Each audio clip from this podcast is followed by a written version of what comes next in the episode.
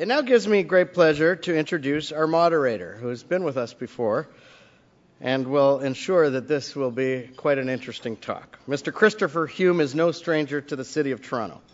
He was born in England, came to Toronto as a child, and has spent his career writing on issues of architecture and urban affairs. Christopher is someone who has received countless awards and recognition for his journalism and writing. Most notably, he was awarded the very prestigious National Newspaper Award. Mr. Hume understands the city of Toronto. He's an expert in architecture and the history behind our city's buildings and the many stories behind those buildings. Ladies and gentlemen, Mr. Chris Hume.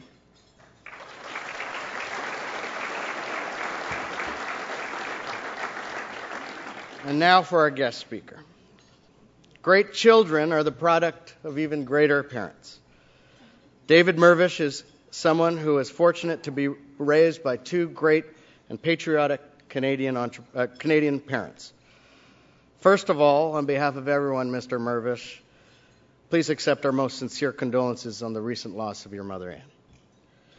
The Empire Club has rarely had the opportunity to have father-son speakers join a place in our iconic Red Books.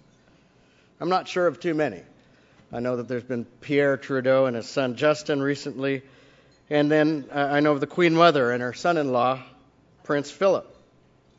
And in 1981 and in 1989, David Mirvish's father, Honest Ed Mirvish, addressed the club. This is the kind of guy he was. One of the speeches was titled, "How I Became an Overnight Success Story in 75 years.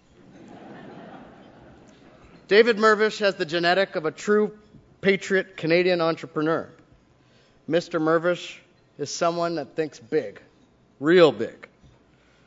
The Mirvish family has been a pillar of the arts and culture and entertainment in our great city for several decades.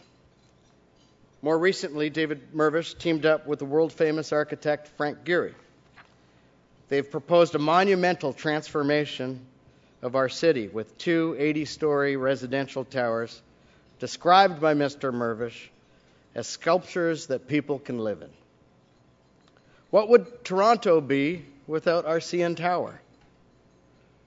I'm sure there were many people opposed to that structure when it was built almost 40 years ago. But it's a building that defines our city. It's the one thing you look for when you're flying back home and you look out the window to know that you've arrived back home. Our buildings define our cultural identity. They boldly and quietly influence the enjoyment of urban life. They tell a story of the kind of people we are. The people of Toronto are creative, diverse, imaginative, and intelligent. Our buildings leave a cultural legacy to generations of citizens and visitors who come to live, work, and play in our growing metropolis. David Mirvish is president of Mirvish Enterprises, which include Mirvish Productions, Ticket King, the Mirvish Theatres, which are the Royal Alex, the Princess of Wales, the Ed Mirvish Theatre, and the Panasonic Theatre, and the iconic retail emporium, Honest Ed's, named after his father, which is celebrating its 65th year. Mr. Mirvish is a member of the Order of Canada and joining his family in celebrating 50 years of presenting and producing live theatre, both locally and internationally. Ladies and gentlemen, please welcome Mr. David Mirvish.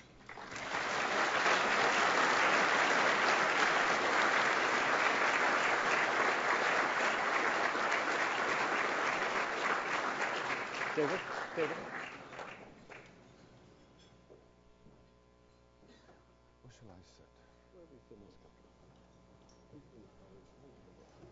That's good. Thank you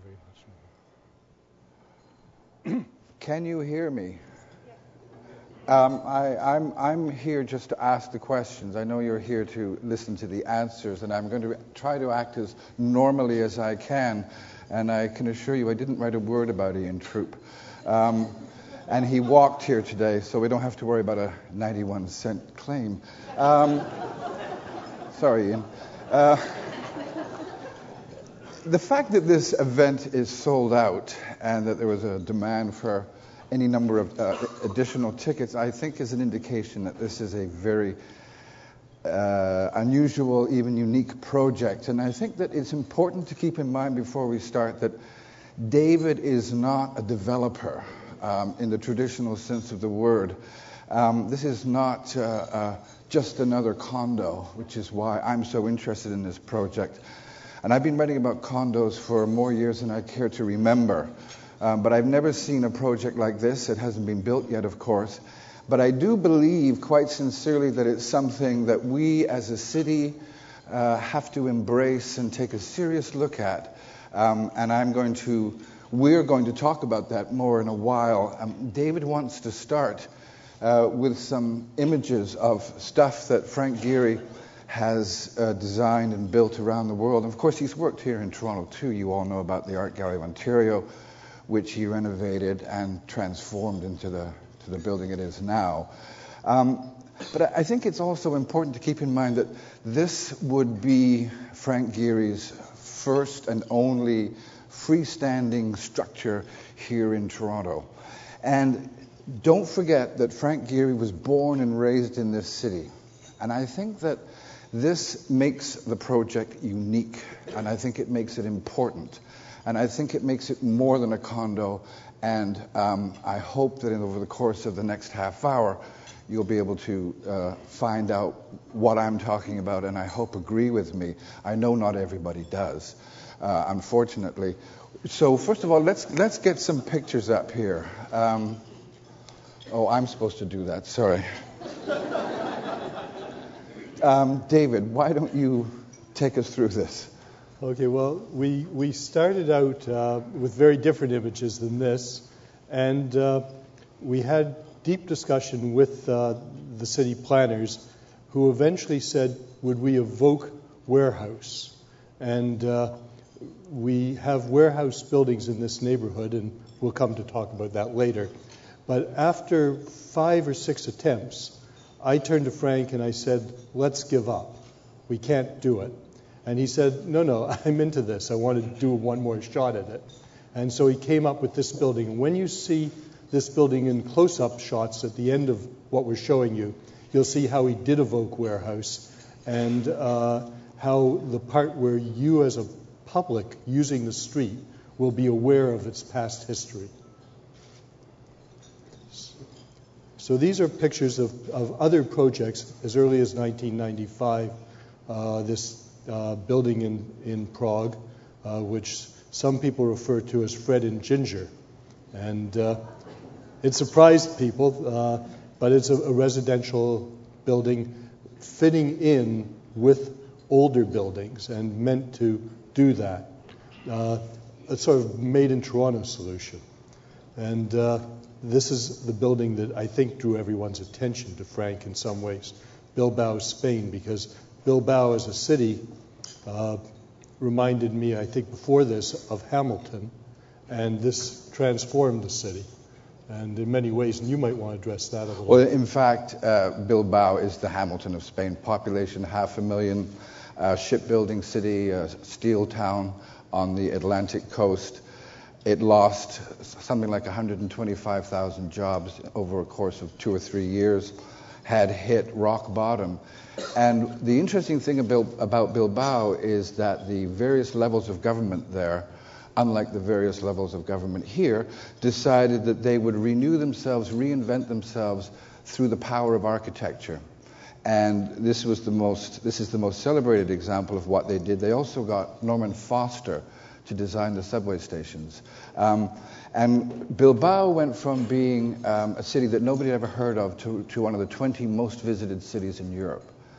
And the effect of the building was so enormous that it's called the Bilbao effect. So ever since, of course, cities everywhere else have been trying to copy this example. Nobody has managed to match it yet, but it's still something that cities are trying to do. And I think that, again, this is something that we have to keep in mind when we look at a project like the King Street one. A lesser-known Gehry project in Germany. the Walt Disney Concert Hall in Los Angeles. This was actually designed before Bilbao, but built afterwards. You can see these are the buildings that made Frank Gehry the superstar architect of his generation. And I would just add here that Frank Gehry is 84 years old. Something also to keep in mind. This is our own AGO. This is the project where Frank Gehry reminded us that it's not always about being spectacle, but about the simple things of how you get in, how you move around, and creating a space where you can have an experience of art. His intervention was restrained, but has had an enormous effect on the Art Gallery of Ontario. The Serpentine in London, this is part of a tradition that goes back how many years? I don't know. 10 now, 15. And what is interesting about this pavilion, because these are put up only for the summer and then they're taken away, is it speaks to Frank's love of materials and of wood. And I think that very sensitive to that, and something that is of interest to both him and me. Las Vegas, Nevada, not the kind of place where you expect to find serious architecture, but this is one of the few non-kitsch pieces in that city. I don't know this project. This is for Michael Tilson Thomas and Thompson, and it's a music center, but you can hear the concerts inside, outside on the lawn. So this is a picture in the evening outside on the lawn. But it's an extraordinary music hall where it can be altered to take any size of an orchestra or any small group. And it's where people go from Juilliard as the transition between there and the great orchestras of the world. This is the most recent high-rise condo in New York, already a landmark, visible from the High Line, which is sort of seems to have been built as a place to view this very building. And like so many Gehry buildings, it changes as the light changes. There's nobody who is better able to incorporate a sense of motion and movement into his architecture as does Frank Gehry. Again, we would be the beneficiaries of a lifetime of experience, and the fact that this is his hometown, the fact that this is a unique opportunity is something that I think is very exciting. Some more views of the same tower, which I think won an award last year for the best new skyscraper in America. Ours would be much better. Much more interesting. There's a very unique site in Hong Kong of a series of, I think, 12 stories of apartments, each one a full floor. And someone had just had this extraordinary place where there is no land, and yet there is on this one hillside. And so there's a residential building also sold out. Well, people want it to be there. And by Hong Kong standards, not very tall at all. No, but quite spacious because 6,500 square foot apartments. They sold for $65 million. We don't have that same market. This is, I think, the most exciting part of it, because this is Paris and this is the Bois de Boulogne. And this is the foundation for creation. And it's been nicknamed the Cloud. And Jean Nouvel said, the history of Paris is in its buildings, and once this building is open, it will become a part of us and will be known and make Paris better known than even today, to paraphrase him. The building opens next year with a whole year of celebrations, and it's essentially a museum for the Louis Vuitton Foundation. It will show contemporary art, but it will also show design and products. And it was meant to make Paris the center of a creative activity and focus on creation around the world, but also focused on French culture. I think that's it for the slides. Oh, no, we've got one more here. Yeah. Abu Dhabi yet to come. And then I think beyond that is us. Is that? Do you want to hold that? Or new well, book? Let's just hang on here for a second, because I think that before we get into the actual project, we should set the stage. And it begins in 1963 when your father, Honest Ed, bought the Royal Alex on King Street. Yes, and the Royal Alex, so we've been there now 50 years. We've put on 500 or so plays. We're deeply, my real business is live theater, and I have 4 theaters in the city now.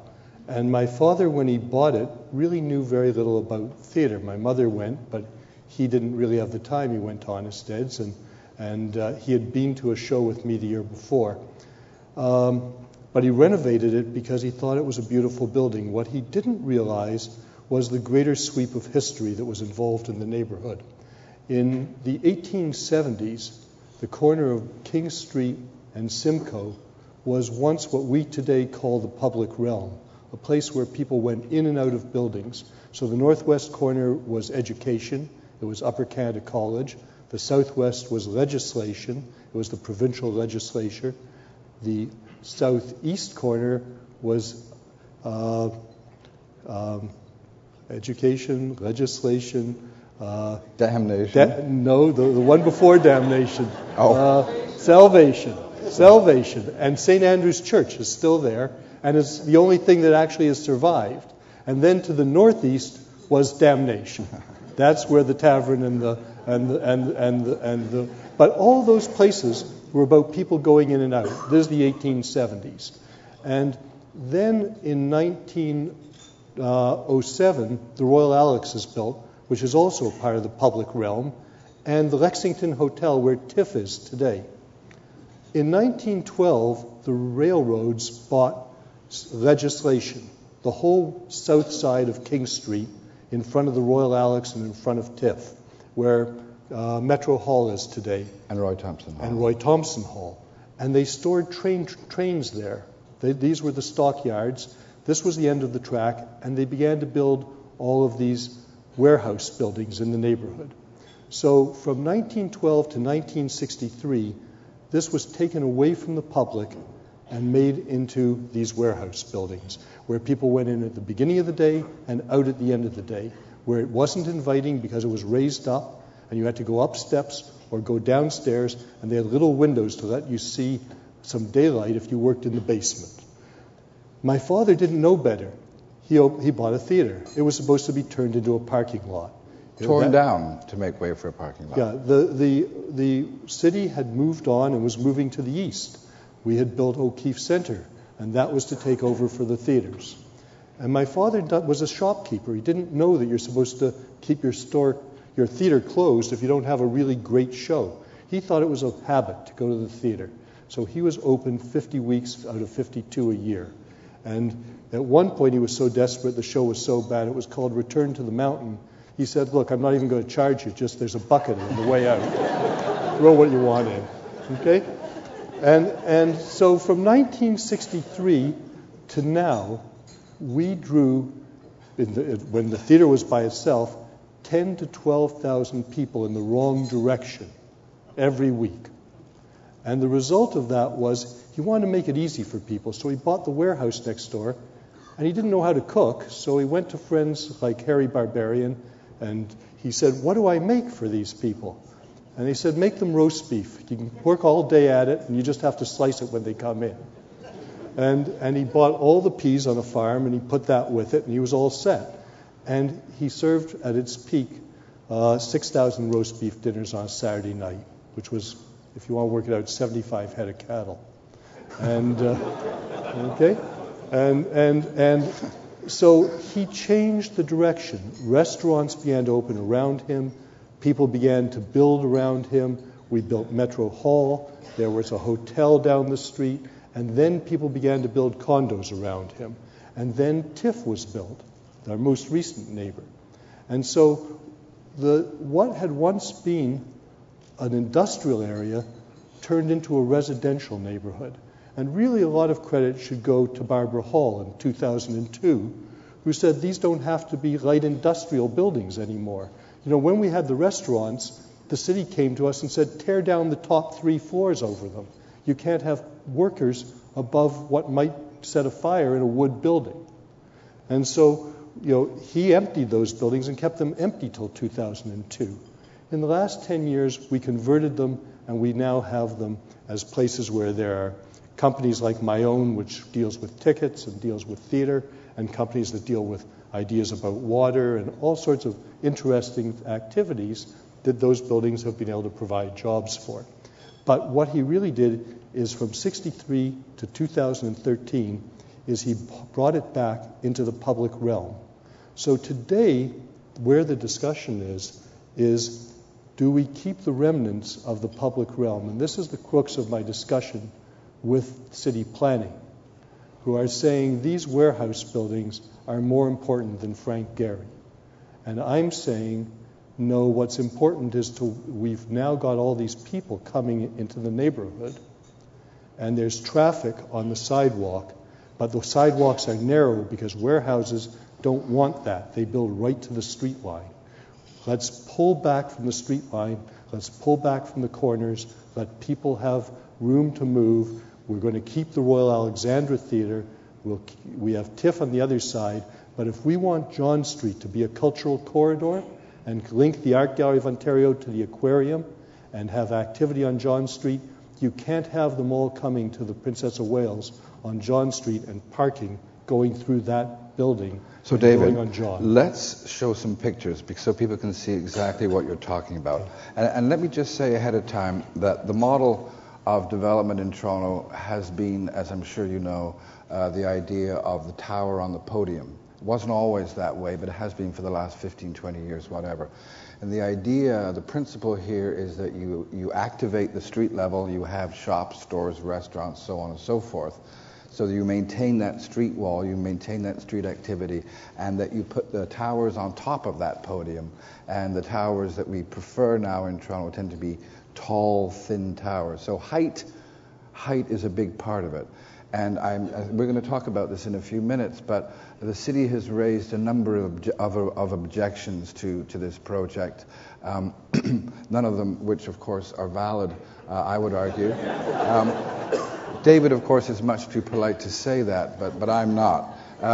So what we're looking at here is the ground level of the project. And David, maybe you can go into a bit more detail what we're seeing here. Yes, you have to understand how Frank Gehry works. We started out with the first images that we showed the public a year ago, because we are now a year.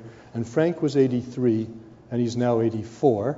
And I'd like to point this out because, you know, he wants to come home. He wants to do a great building in Canada. But he also doesn't want to spin his wheels because he has only so much time to do so many buildings. And he has extraordinary buildings going on everywhere in the world at the moment.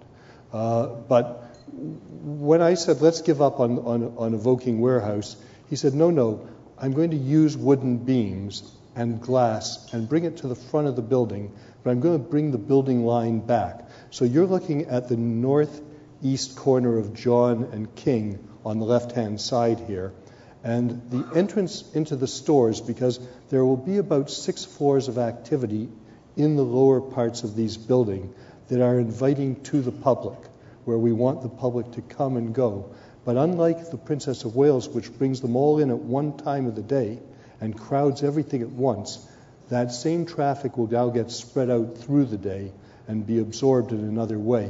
And then he's taken these romantic, because I think a curve is always romantic,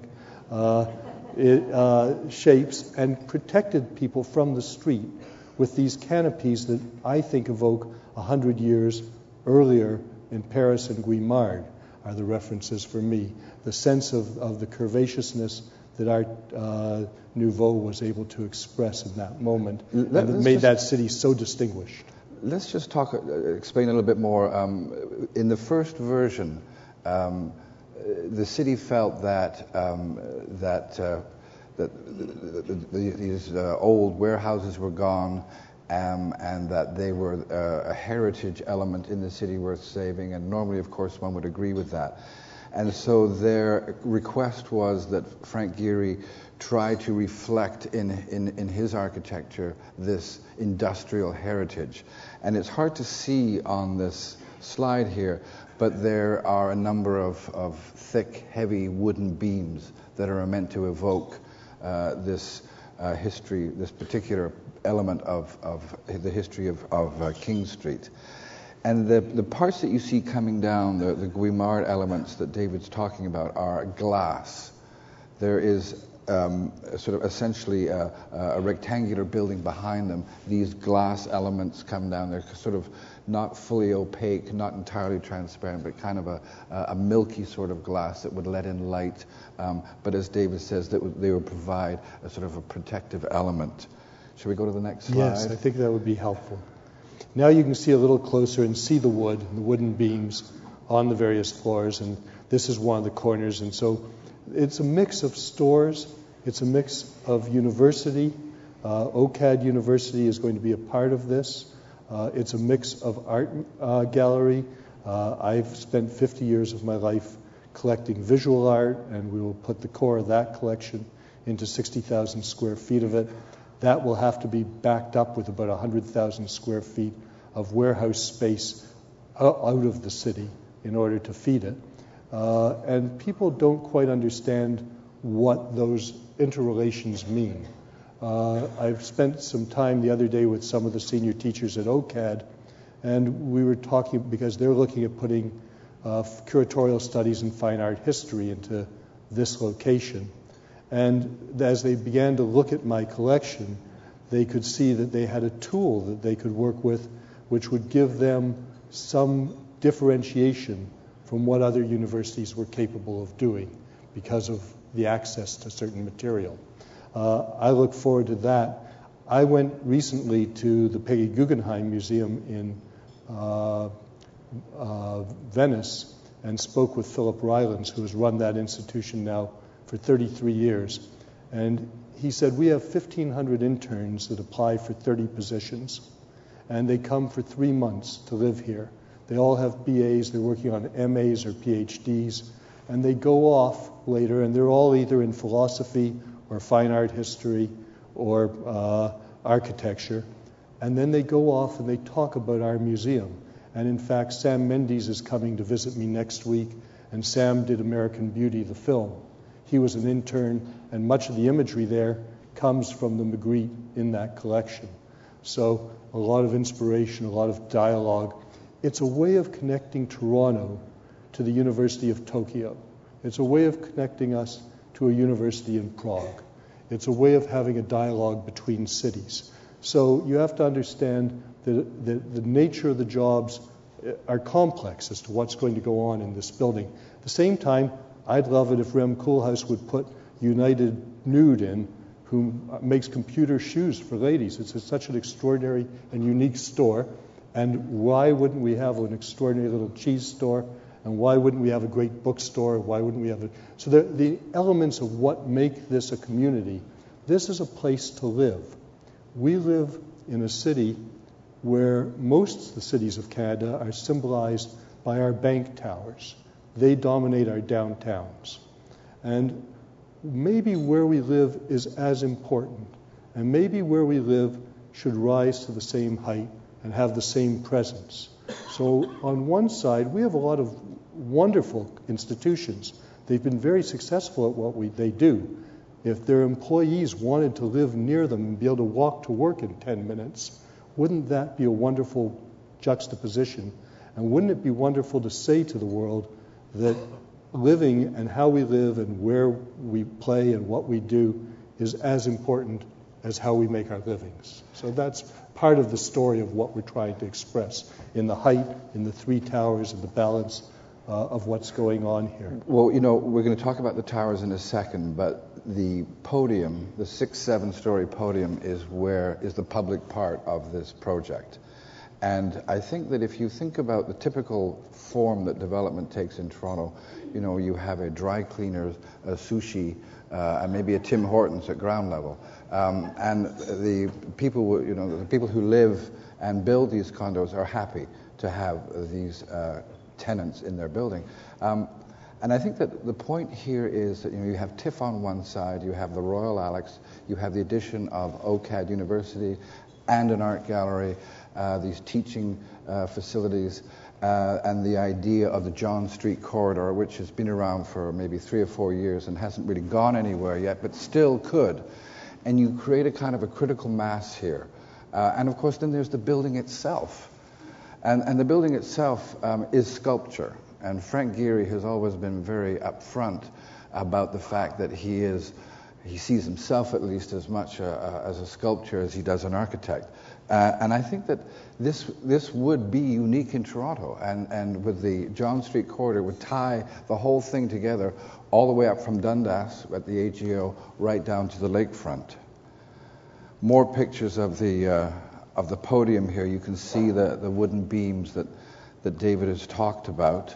There also is an echo of the Italian Galleria in the Art Gallery of Ontario with this, so that it links the neighborhood. It actually speaks to that. And Frank lived on Beverly Street. His grandmother was there. And so he wants to use clay and brick also in the buildings and in the tower. And we're exploring different materials. Where we'll end, we're not sure. This is how Frank makes a drawing. He builds models. He told me there would be 75 models before we're done. We're somewhere around model 45. The volumes and shapes are there, but you know, this is part of the great adventure. So it doesn't fit into the normal box. It doesn't fit into the way people usually work, and you have to give enough room for creativity. But I'm used to buying art that hasn't quite been finished or isn't quite dry yet. So this is just another piece of that. This is the... That's the street, Ed Mirvish Way, which is sometimes called Duncan Street. You know, I think it's interesting to talk about Frank Gehry for a second, because he left this city when he was 17 or 18 in the late 1940s. But it's always been very important to him to be Canadian. In fact, he is a dual citizen. And if you look at the textbooks, he's always described as a Canadian-American architect. And if you go to his office, you'll see that his walls are covered in hockey paraphernalia. He's a big hockey fan. So the Canadian element, the Canadian-ness of Frank Gehry is something that is easy to forget, because everybody thinks of him as being American. But for him, this is an important thing. And it also kind of it would be the culmination of a career that has lasted a long time. And I mean, I know that you met Frank Gehry before he was famous. I had an art gallery in Toronto from 1963 to 78. And in 1971, I showed a Californian artist named Ron Davis, and he had just had his studio and house built by a younger architect named Frank Gehry. I did a dinner for Ron, and they both came, and that was the first time I met Frank. And I stayed in touch over the years, off and on, but Frank really didn't gain attention till I think about 76 with his own house, and then real worldwide attention until Bilbao. Uh-huh. But it's all the thing that people sometimes don't quite understand, because I've gone for the grand gesture. I've gone to say Toronto matters as a city, and we should stand up, and we should be seen and be willing to take a place amongst other great cities. But Frank, in the intimacy of what he does, is very responsive. And the first drawings of the art gallery, I had some qualms about, and I didn't even have to announce them. He could get it from one or two sentences in body language, and came back with a much more responsive and program that fitted what I wanted. And then he came back again with something. So he's very much textural. He fits into context. He's very much aware of where these buildings are going and what their relationship is to all the rest of the buildings around him. His models are not built in isolation. They're built with whole city blocks built out around them so that he can see where these are going to fit in and what's coming up. And we've looked at tried to fit within new city guidelines about spacing, and the old city guidelines were 18 meters between towers. The new ones are 25. We're very close to fitting exactly those 25. So he's, for all that what he's doing, he's very thoughtful about what the needs of a community are. He doesn't want to build a building that isn't going to succeed. He wants to build a building that, with 30 years after, we won't know how good it is the day he builds it. We only know now, with hindsight, how great the TD Bank building is. And maybe someday, if we build at the best level we possibly can, maybe we can challenge that with a new building downtown. That's the game. That's the goal. But you know, this is an important point, about Frank Gehry's sensitivity to context. If you go, for example, even to the AGO, and you go to the Galleria Italia, it as much as anything, it is a viewing stand from which you can see the city spread out to the north in front of you. And I remember talking to him when the gallery was opening, and he was very proud of that fact. It wasn't a coincidence. It didn't just happen. And even a building like the Guggenheim in Bilbao makes all kinds of very urbanistic gestures. And I think that we tend to get sort of carried away with the spectacle of his architecture. But he's actually very sensitive to context. And as I say, the Guggenheim connects the river to the city. It even opens up to allow transit to move through. And that's, I think, he takes great delight in doing that. And this project, one of the reasons I think it's so important is because it's about the public realm. It's not just another developer trying to make as much money as possible, selling as many condos as possible. That's not what this is about, although it's the condos that make it economically possible. Well, Chris, you know, one of the things that Frank has done is the room for Lauren Harris. There's no flourish in the room for Lauren Harris. It has personality, but it's perfect for those pictures. So at one moment you have a place that opens out, that's flamboyant and welcomes you in the entranceway, and then when it's time to show the pictures, Frank pulls back and lets you see what it is that you've come for. You know, that's why I chose him. Another view from the street level. This is looking west, I think. Yes, I think it's really important that we have retailing in this neighborhood. We have three very high-end hotels, the Trump, the Shangri-La, and the Ritz-Carlton, and yet there is no shopping that really holds people in the neighborhood. They all have to go to Yonge and Bloor, to Yorkdale.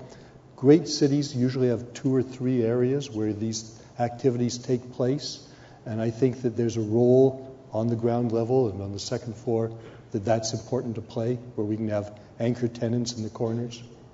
And in addition to that, it's how many meters from a subway station? So close. And then there's the King streetcar, soon to be replaced, of course, by a brand new 21st century LRT, and at some point in the future, closed off to cars. So the concern, or so we hope. Don't hold your breath. Don't hold your breath, but we're working on it. But it will happen. And this is the building that anticipates Toronto's future. And when it finally arrives, it will be sitting there, ready, willing, and able. Let's look at the towers now.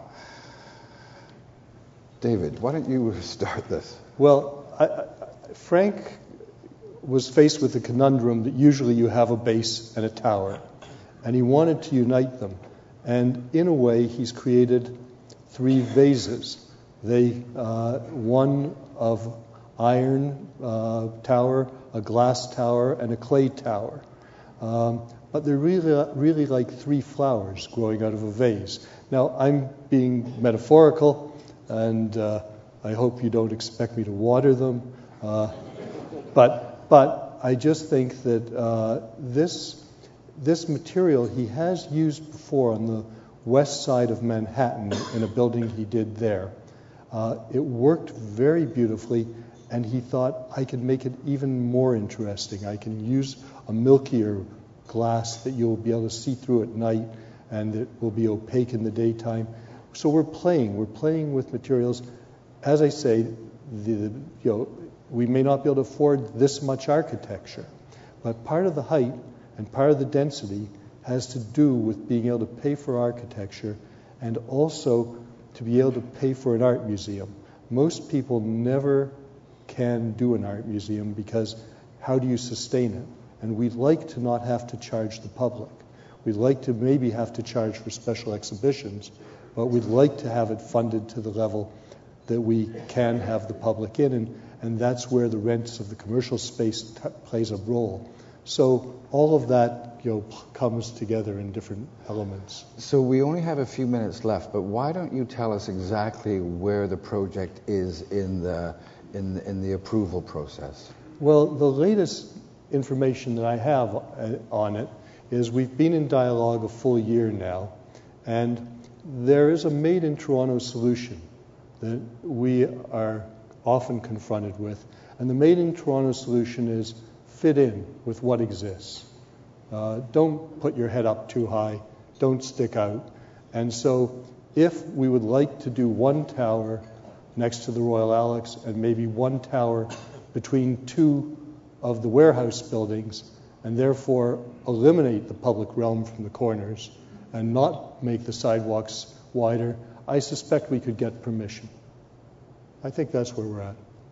So when will you be at the OMB? In January. In January. So that's when we'll find out what happens. I think, David, we've run out of time. Thank you very much. Pleasure. Thanks, Jude. Thank you.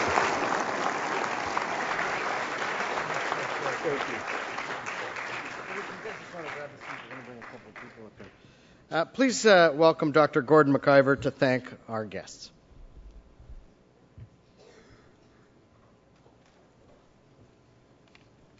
Thank you, Noble.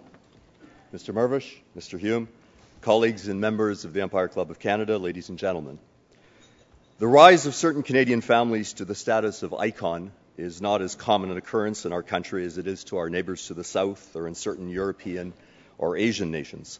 In recent years, however, it's been very interesting. There's been the phenomenon where we've seen certain dynasties emerge here at home, whether it's with the McCains in New Brunswick or the Desmarais in Montreal, the Westons here in Toronto. It's especially interesting for us at the Empire Club to watch the ebb and flow of these families, and at times to welcome one generation after another to our podium, as our president referenced earlier.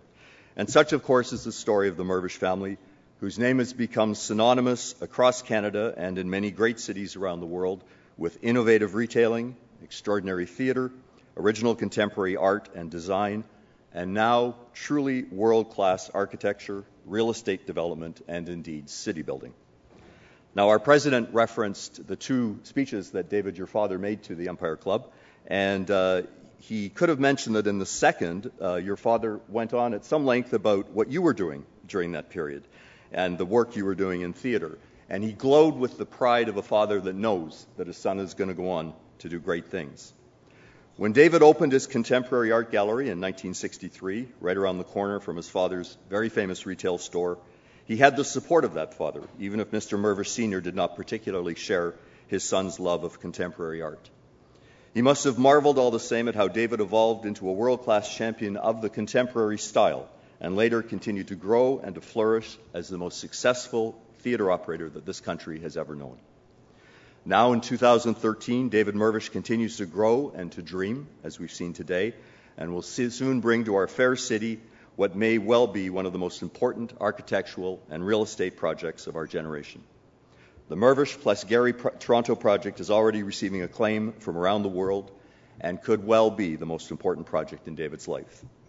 And so the family dynasty with its icons has led us today to look forward to an incredible new addition to our fair city, right up there with, as our president referenced, the CN Tower, the AGO, and the ROM. David knows that his family, his city, and his community have given him that place in history. To quote him, I had the chance to stand on my father's shoulders. I didn't do it myself in one generation. I did it because I worked alongside him for 50 years. So thank you to Christopher Hume for the fine job he did today in bringing out some of the rich fabric that makes up David Mirvish and this project. And thank you, David, on behalf of the Empire Club of Canada for coming here today and reminding us that there are great icons in Canada, both buildings and humans, and that you and your family have attained that status in both categories. Thank you.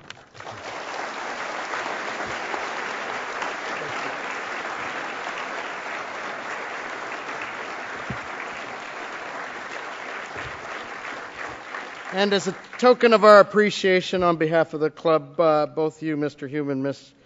Mirvish, we'll get you a copy of this book. It's Who Said That? Memorable Notes, Quotes, and Anecdotes, a selection of 100 years of Empire Club speeches. I'd like to just mention that all of you have at your table a list of our upcoming events. We have Tim Lewicki, President and CEO of Maple Leaf Sports and Entertainment, on October 29th at the Arcadian Court. And we have Ms. Linda Hasenfratz, CEO of Linamar Corporation, on November 5th at the Royal York Hotel. I'd like to thank American Express for sponsoring our lunch this afternoon. Your support is very appreciated.